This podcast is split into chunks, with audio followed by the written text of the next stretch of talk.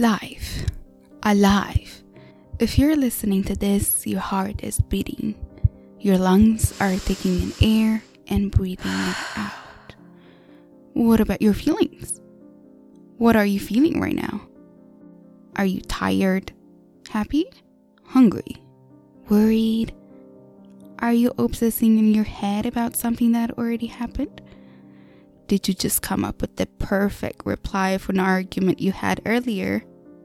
We're born and we're worryless, a blank slate. No worries, no assumptions, no expectations, no obsessions.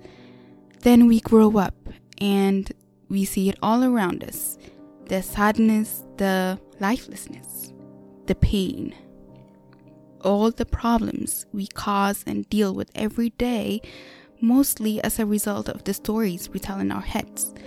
Because of all that we don't understand about ourselves and the world so much time, so many lives wasted in emptiness, meaningless routines, in wars, in misery, in chasing what's not of an importance. We're afraid of death for sure. It's so unknown and the end. We avoid talking or thinking about it. But the sooner we accept that the life we have now will end at some point and start living every day fully, our death will become a celebration of life well lived, an existence that counted. I mean, I don't think they're coming up with those immortality pills anytime soon. And would that even help? Life is precious because it ends. Would there even be a reason to do anything, care about anything, if we lived forever? This podcast is not about death per se, or if anything will happen after. It's about the here and now. It's about living and living fully. It's about accepting that we all have limited time and figuring out what's important to each of us, who's important, building healthy relationships by understanding ourselves better, and finding meaningful work.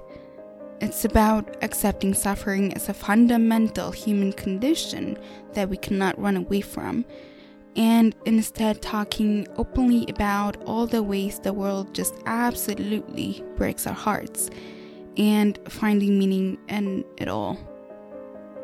We will dissect and unpack the ideas of teachers from all around the world on topics of psychology, philosophy, and spirituality to make each day a little bit more sweeter, a little bit more fully lived, more consciously.